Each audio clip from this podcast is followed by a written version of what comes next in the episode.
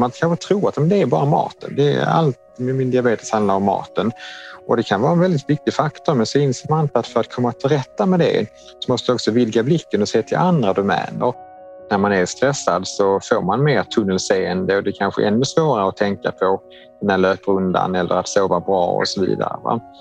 Vi vill ju ofta tänka i våra stuprör. Vi tänker att ja, men om man gör den här kostförändringen eller, eller man ser bara på motionen men ofta är det så att om man börjar sig mer så kanske man också börjar hantera stressen lättare och det minskar småätandet. Så att allt det här hänger samman.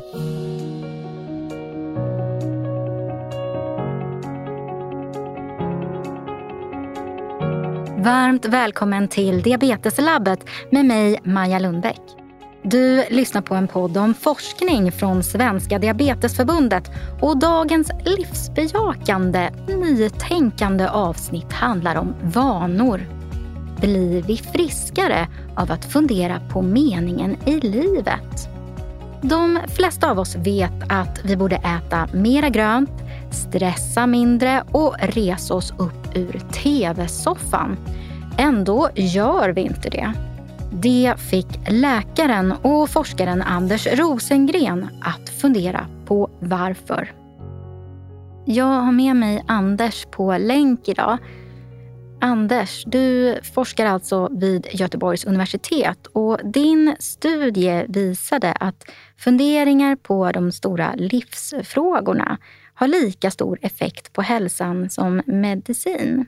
Ja, om man använder det redskap som vi har utvecklat vid svenska universitet som heter livsstilsverktyget, då uppnår man faktiskt om man använder det regelbundet en ganska kraftfull sänkning av sitt långtidsblodsocker, av sitt blodtryck och vikten minskar också. Det här har vi då studerat hos eh, några hundra personer som har typ 2-diabetes och i det här verktyget då så kombinerar man vetenskaplig kunskap med att man också stimuleras att reflektera över de här större livsfrågorna just för att få sitt varför, att inte bara få de här punktlistorna som vi är så vana vid att man ska äta grönt och finbrygt och röra sig, för det där känner alla till. Men svårigheten är ofta att få in det i sin vardag, trots stress och press och oro och allt vad det kan vara. Och det är där livsstilsverktyget verkligen hjälper människor att få den här kunskapen att falla på plats också rent praktiskt. Livsstilsverktyget, vad är det? Jo, det är alltså ett verktyg som du loggar in på via en app eller webben. Här får du hjälp att fundera över sånt som är viktigt i livet. Allt från dina relationer och stress till matvanor och sömn. När verktyget testades i en första studie blev forskarna överraskade av resultatet. Deltagarna gick alltså ner i vikt, de fick bättre blodsocker, bättre blodtryck och blodfetter. Hos vissa sjönk långtidsblodsockret 6 enheter. Det systoliska blodtrycket gick ner 10 enheter. Effekten är jämförbar med att lägga till ett nytt läkemedel. En annan intressant sak. Det görs otaliga studier på dieter och motionsprogram som ska göra oss friska. De flesta ser snabba resultat. Men efter sex månader brukar deltagarna ge upp. Och efter ett år är de oftast tillbaka på ruta noll. Men för de som använder livsstilsverktyget verkar det fungera tvärtom med tiden, efter ett halvår, ett år, två år, såg forskarna att effekten blev starkare och starkare.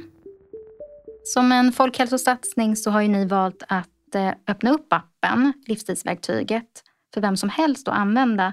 Och jag har hämtat hem den och gått med. Så jag öppnar appen i min telefon här och tittar lite.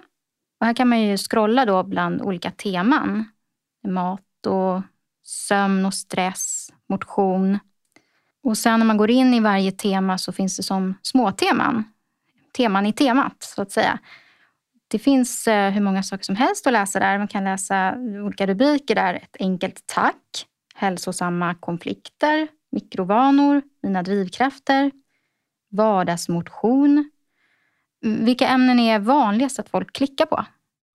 Ja, det är ju Mat är förstås jättepopulärt. Ehm, vi har till exempel ett tema om tarmfloran och mat. Det är ganska hett och inne och det försöker spegla vad vet vi från vetenskapen, vad vet vi inte? Våra teman innehåller väldigt mycket liksom, dels vetenskaplig information men sen är det också en del teman som är lite mer kanske har ett test för att se hur man ligger till idag. En del tycker det är kul med lite sådana självtester och självskattningar. Ehm, man får mycket olika konkreta metoder och råd. Och sen så finns det också teman som innehåller webbinarier, inspelningar med samtal där vi har allt från forskare som Kerstin Brismar som är diabetesläkare på Karolinska, eh, Maj-Lis Helenius, livstidsprofessorn till personer som ehm, Kattis Ahlström, Mark Levengood och så vidare har vi haft med för lite lättsammare anslag. Och de samtalen har blivit väldigt populära. Många tycker det är väldigt roligt att kanske höra på ett samtal medan man pendlar eller man går en promenad. Men vad som har förvånat oss ändå kanske är att utöver matteman då, som vi visste skulle vara populära så är också teman om oro och stress och sömn oerhört omtyckta. Och det är någonting som jag har förstått är lite under vi, vi, möter inte människor där riktigt och där behövs någonting nytt och där känner vi nog att livsstilsstrategiet ger nya infallsvinklar på det hela. Mm, det är väl ganska ovanligt att effekterna håller i sig så här länge? Det är just det det är och vi, eh, sen ska man också vara helt medveten om att det är ju alltid svårt att veta när det är förändringar, Vad är själva mekanismen? Vi lever ju ofta i den här att vi vill liksom veta var det går från punkt A till punkt B till punkt C. Det kan man ju göra med ett läkemedel men vi vet ju inte exakt, är det så att folk börjar röra sig mer eller stressa mindre eller äter på andra sätt och det, det skiljer sig också mellan människor men vi tror att det är väldigt mycket så att det är en helhetsförändring ehm, som sker.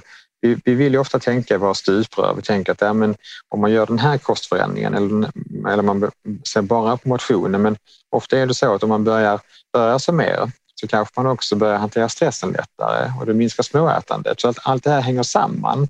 Och just det här att vi har den här existentiella basen som gör att det liksom landar i en själv, det gör ju att det här blir långsiktigt. Vet ni vad det är i livsstilsverktyget som ger den här effekten? Nej, det är just det som jag sa här att det är så svårt att veta vad, vad är exakta mekanismerna. Det vill jag vara väldigt tydlig med att det vet man inte exakt men man kan ju se då de människor som använder verktyget som inte får någon effekt och de som använder det får stor effekt, vad skiljer sig i användarbeteende? Och det är ganska intressant att se då att de som till exempel reflekterar över väldigt konkreta saker som frågar sig kanske hur kan jag komma upp i 10 000 steg om dagen? Då händer inte mycket. Men om människor istället börjar fundera över vad i mitt liv är så pass viktigt så att jag vill börja röra mig mer, då börjar saker och ting hända. Så det verkar som att det är just den här liksom existentiella reflektionen när man tar ett steg tillbaka och låter det bli lite djupare. Det är det reflekterande som är själva nyckeln här enligt de studier vi har gjort. Har ni sett om folk blir bättre och bättre över tid på att ställa reflekterande frågor? Ja, det är en väldigt intressant eh, resa som många människor gör. Det kanske startar med något väldigt konkret, men kanske frågar sig just hur kan jag minska mitt småätande för att knyta an till det? Och så kanske man inser att det beror på att jag är så stressad. Och det gör sin tur att man börjar fundera över vad beror det på att jag stressar så mycket? Vad behöver jag säga ja till? Vad behöver jag säga nej till? Vad är väsentligt i mitt liv? Vad handlar det om? Så någonting väldigt konkret, närmast banalt, som en fråga om spårätande kan göra att man tar ett steg tillbaka, och börjar fundera verkligen över sitt liv och vad det handlar om. Och det gör i sin tur det lättare att ta itu med småätandet därför att man har kommit närmare själva roten av problemet. Och det var just där min frustration låg när jag startade den här satsningen, att vi kommer liksom aldrig till roten av problemet. Vi bara lägger till en massa mediciner och blodsockret stiger. Vi lägger till ytterligare en medicin, men vad är roten av det hela? Det är det som vi vill hjälpa människor att finna med verktyget. För man kanske tror att det är bara maten. Det är allt med min diabetes handlar om maten. Och det kan vara en väldigt viktig faktor, men så inser man att för att komma till rätta med det så måste du också vidga blicken och se till andra domäner. Och det är det som livsstilsverktyget verkligen hjälper människor med att se hur hänger olika områden samman. Du nämnde tidigare att eh, ni möter nya infallsvinklar på hälsa. Vad kan det vara för infallsvinklar? Förutom att vi ger en mängd vetenskaplig kunskap med råd och konkreta metoder finns det oerhört mycket så här konkreta klassiska tips och, och saker man kanske har hört tidigare men också ganska mycket nytt från forskningen som man inte visste om sedan innan. Ehm, men det vi ger också ganska mycket andra infallsvinklar som man kanske inte typiskt får i ett hälsoverktyg eller på vårdcentralen eller i hälsoböcker. Vi kanske speglar hälsa från utifrån Thomas Tranströmers diktning eller utifrån musik eller utifrån Dag Hammarskjöld eller, eh, eh eller utifrån konst. Alltså att man på något sätt försöker hitta helt nya infallsvinklar för att göra det här lustfyllt. För att det blir ju ibland lite torrt och sådär när man pratar om, om hälsa och hälsa och vi vill verkligen försöka få det här lustfyllda. Mm. Får man bättre blodsocker och eh, lägre blodtryck om man är inne och lyssnar på de här eh, samtalen? Ja, alltså, det är ju del i verktyget och vi har ju sett att de som använder verktyget då åtminstone en gång varannan vecka får de här effekterna. Och där har vi ju sett också vad är det för typ av teman man tar, spelar det någon roll? Men det verkar inte spela någon roll utan det, är liksom det, det finns väl ganska mycket samma anslag som går igenom i alla teman. Alltså, så ibland är huvudfokus på maten, ibland är huvudfokus på sömnen och så vidare. Men man får med sig ett tänkande och en medvetenhet som jag tror är det viktigaste. Hur mycket funderande behövs då? De som använder livsstilsverktyget en kvart minst varannan månad får de här hälsoeffekterna som lägre blodsocker och blodtryck. Värdena blir bättre ju oftare verktyget används. Fast det verkar gå någon gräns vid varannan vecka. Att logga in oftare än så ger inte bättre resultat. Forskarteamet såg också att de som använt verktyget mycket under en period kunde vara ifrån det ganska länge och ändå behålla effekten. Insikterna tycks inte vara någon färskvara. Kan man liksom behandla sig med verktyget och sen så gör man det regelbundet i två års tid och sen slutar sluta med det och sen ändå fortsätta och må bra? Har man liksom med sig den här kunskapen som man behöver då? Ja, vi har ju studerat det här upp till i snitt då två år, så det är 730 dagar som vi har som liksom genomsnittlig uppföljningstid. Så vi vet ju inte vad har det här för effekter på fem års sikt och på tio års sikt. Det är det vi vill, vill studera nu i den fortsatta stora studien. Men vi har sett att om man använder verktyget under ett års tid eller ett halvårs tid och sen slutar så bär man med sig de här effekterna. Det är inte så att man får en en eh, åter, alltså en bounce back utan det, det verkar ligga kvar sen på goda nivåer även efteråt. Det är ju väldigt glädjande. Jag tänker att många ändå vet vad som är bra att äta och att det är viktigt att röra på sig i vardagen. Eh, men ändå så är det svårt att ändra gamla vanor. Vad är det som gör att eh, det är så svårt? Man pratar ibland om att vi har något som heter system 1 och system 2 där system 1 är vårt så här intuitiva vanemässiga beteende och system 2 är vårt rationella där vi tänker igenom besluten. Och väldigt ofta drivs vi faktiskt nästan enbart av system 1 så att säga. Så vi, vi tror egentligen att vi har full koll men vi går egentligen väldigt mycket på intuition och magkänsla och det är det som gör att vi ofta leds fel i de här vardagsbesluten. Vi plockar ner någonting från från eh, hyllan i kundvagnen utan att tänka så mycket på det. Vi stoppar i oss någonting av bara farten när man småäter eh, och så här. Och det har man ju sett i olika undersökningar. Man ber folk att rapportera vad de äter så, så rapporterar de ofta ganska hälsosamma vanor. De kanske äter en ganska sund lunch och så vidare, någon, någon sallad eller vad det nu kan vara. Men sen så missar man allt det där småätandet, den där lilla kakan till kaffet som kollegan bjuder på eller den där lilla extra mackan på, på, på kvällen. Och sånt kan ju spela väldigt stor roll, men vi är inte medvetna om det alltid. Mm. Hur ska man tänka för att eh, försöka ändra på de här vanorna? Ja, vi trycker väldigt mycket på livsstilsverktyget om det här med mikrovanor, det vill säga att man i små, små steg gör förändringar. För att ofta är det ju de här klassiska nyårslöftena som man kanske tänker nu ska jag göra stora radikala förändringar, jag ska byta diet och börja eh, köpa träningskort och allting. Och då faller man ofta i den här fällan som heter orealistisk optimism. Det vill säga vi utgår från att det alltid kommer att vara ideala förutsättningar.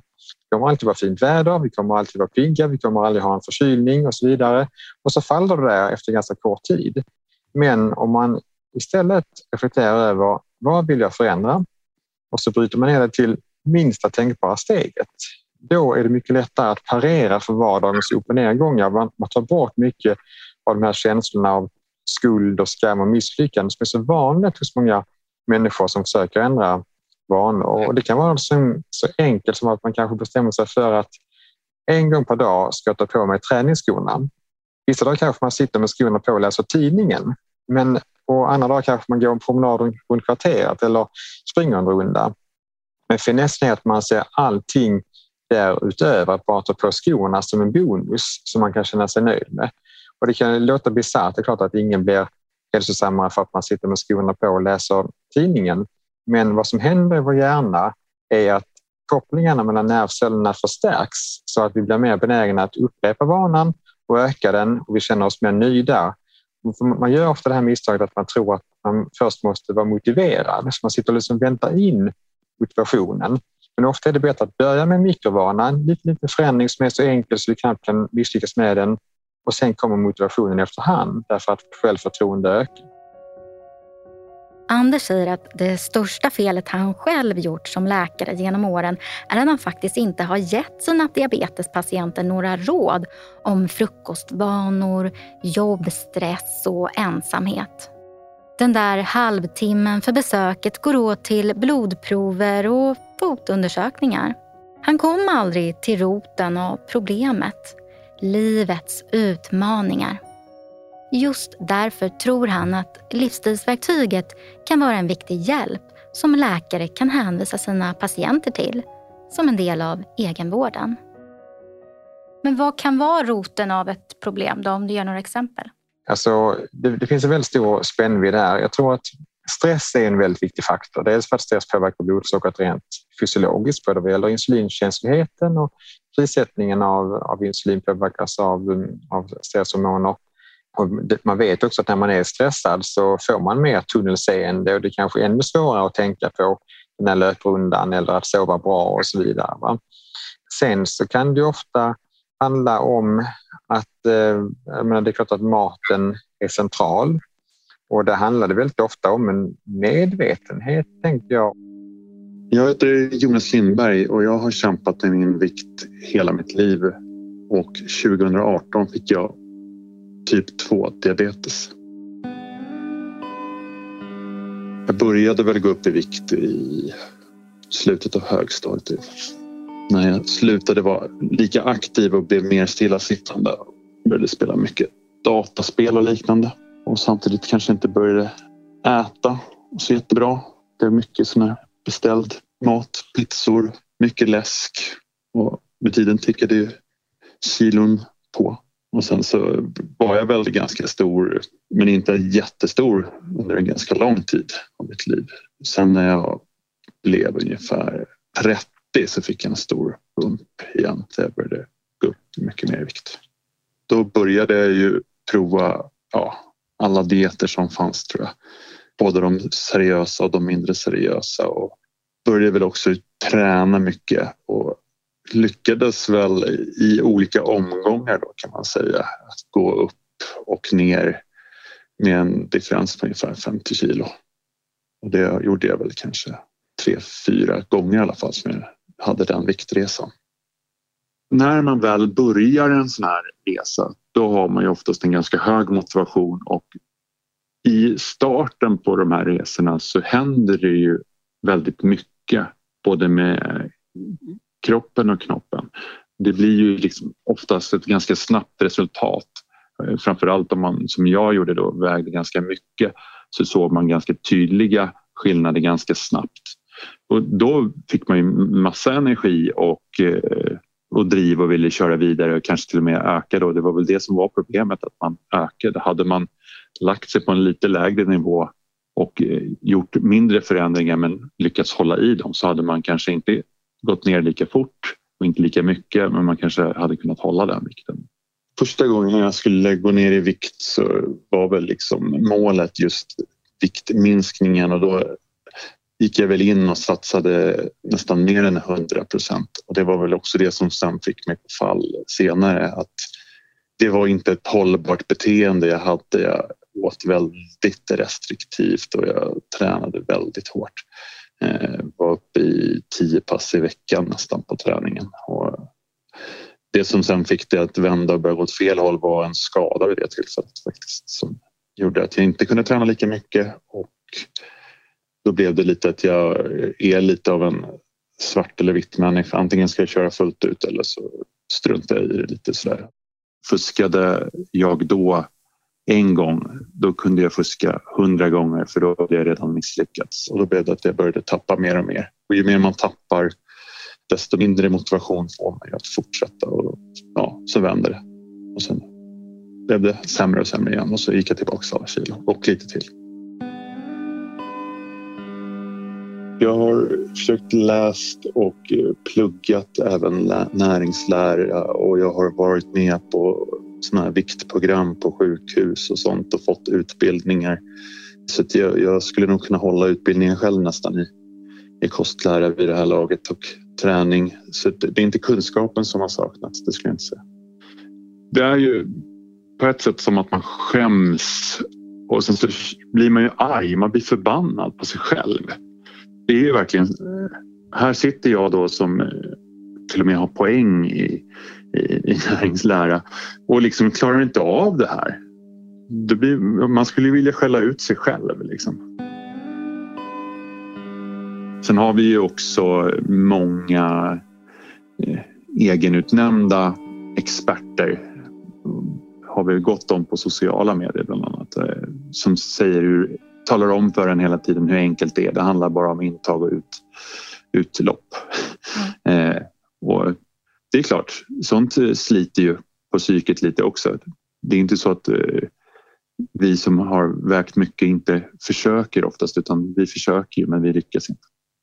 Man vill ju hitta den magiska snabba lösningen eh, och den mest effektiva lösningen om det ska vara periodisk fasta eller om det ska vara eh, bara äta kött eller bara äta grönsaker.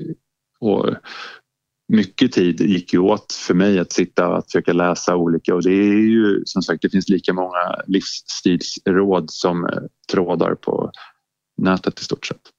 Faktiskt funkade ganska många initialt eh, även om man kan tycka att de kanske lät konstiga en del av de råden man följde. Men det är väl just det där att det var ju ingenting som eh, kändes som eh, hållbart på sikt. Det var ingenting som jag tror jag själv tänkte så att det här ska jag göra resten av mitt liv. Och det är väl det jag tror att det gäller att hitta vanor som man kan tänka sig faktiskt att leva med resten av sitt liv. Det är väl ganska enkelt men det är inte så enkelt att göra det i praktiken. För då finns det massa andra eh, komponenter som kommer in i den här ekvationen som inte syns i den här enkla beräkningen. Det var ju inte samma sak som gjorde att eh, mina viktresor inte fungerade eller att jag återvände och gick upp i vikt utan det berodde på flera olika faktorer. Bland annat så råkade jag ut för en skada vid ett tillfälle. Jag råkade ut för en personlig tragedi. Så det, det finns ju hela tiden ett liv utanför det egna livet man har som påverkar också. Jag var ju uppe när jag vägde som mest strax över 170 kilo. Så det är väl väldigt individuellt hur man mår när man väger 170 kilo. Det finns säkert de som kanske kan må bättre än vad jag gjorde men jag var ju väldigt... Eh, jag skulle säga att jag levde väl på 20 procent eh, i energimässigt ungefär. När jag hade misslyckats med att gå ner i vikt på egen väg så tog jag sen beslutet att göra en gastric bypass-operation som genomfördes 2020.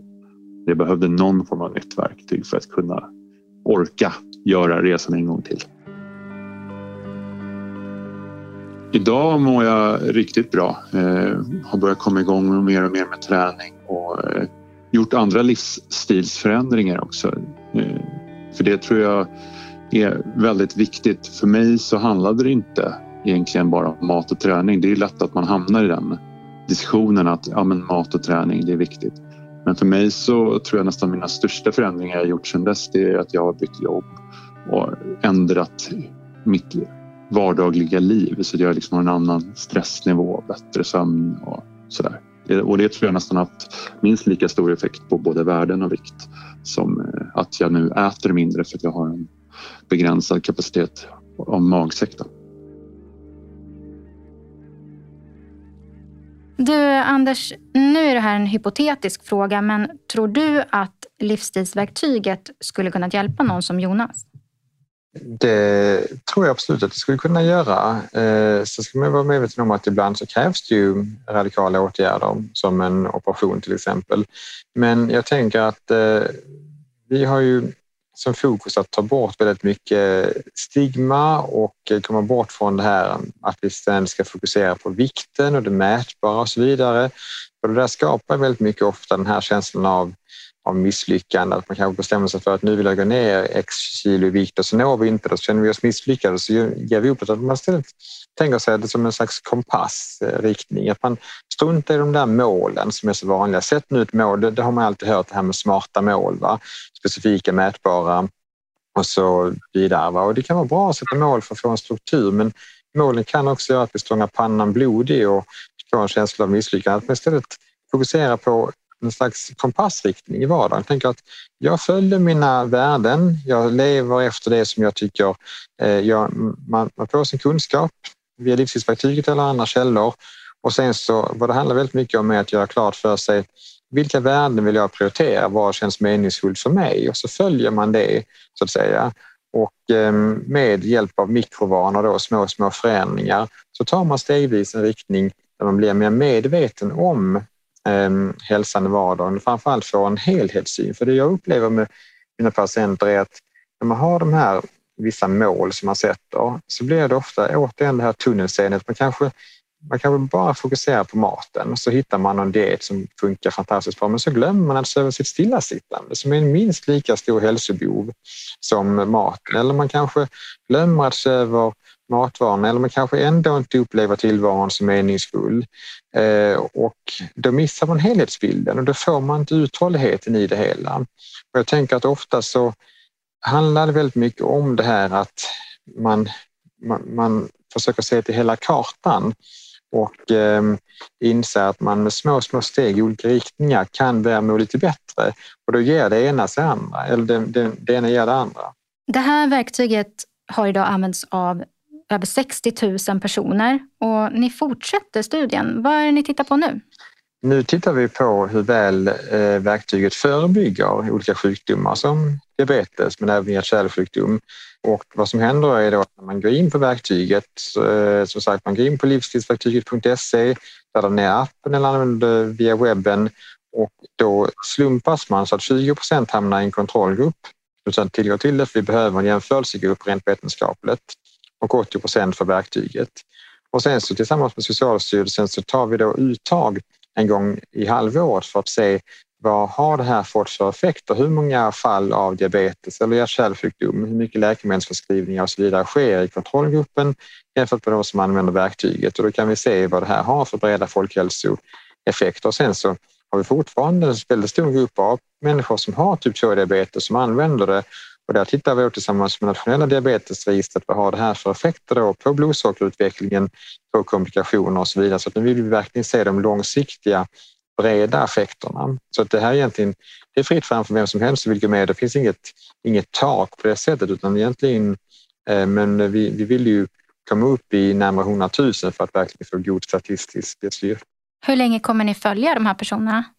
Den första fasen varar eh, över tre år men det är inte så att verktyget stängs ner efter den tiden utan det kommer fortsätta att löpa under lång tid och det här drivs ju av Göteborgs universitet och vi ser det här som en långsiktig satsning som vi vill göra i akademin men vi jobbar också ganska mycket mer och mer nu med sjukvården och det är väldigt intressant och glädjande att det också har börjat väcka sånt intresse i olika regioner både kring diabetesvård men också kring förebyggande hälsovård.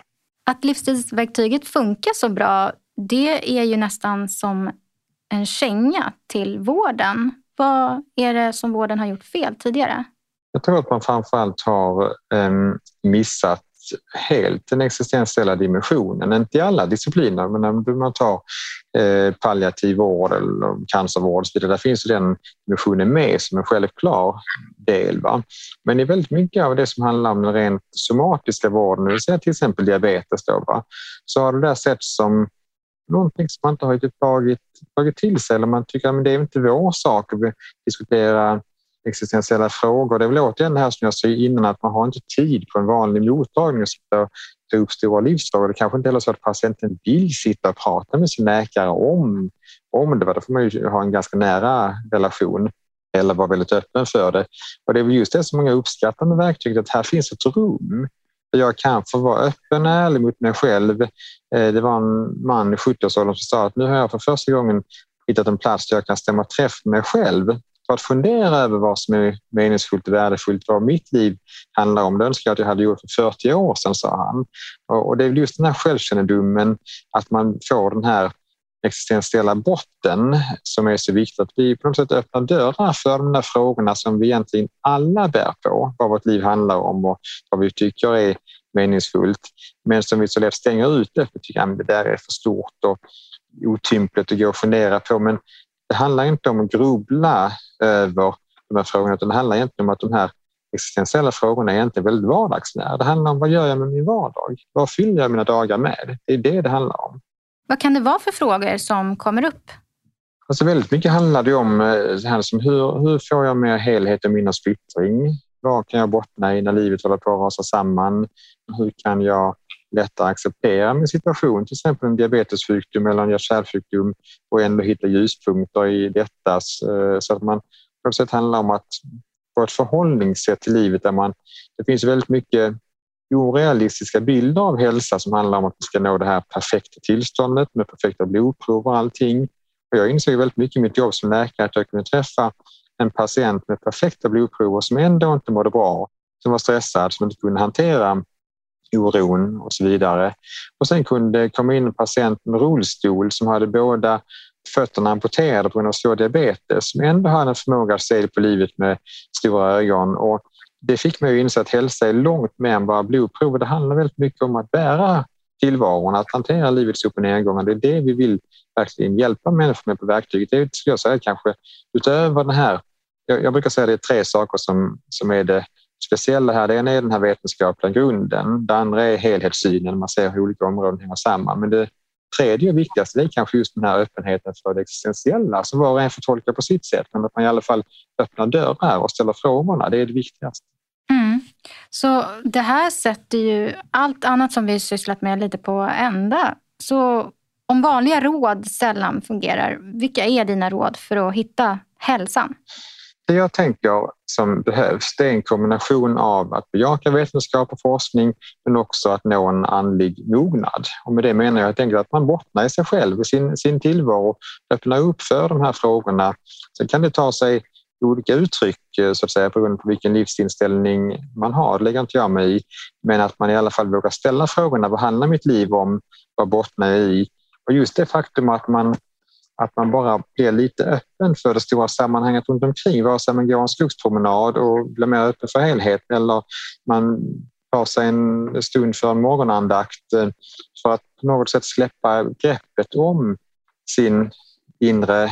Sin, vi, vi har ett så krampaktigt grepp om vårt ego. Och ibland så kan det vara väldigt befriande och lättande att få en distans till det där och bara öppna upp sig för att jag är del i en större helhet. Så kan vi sätta vilka namn vi vill på det.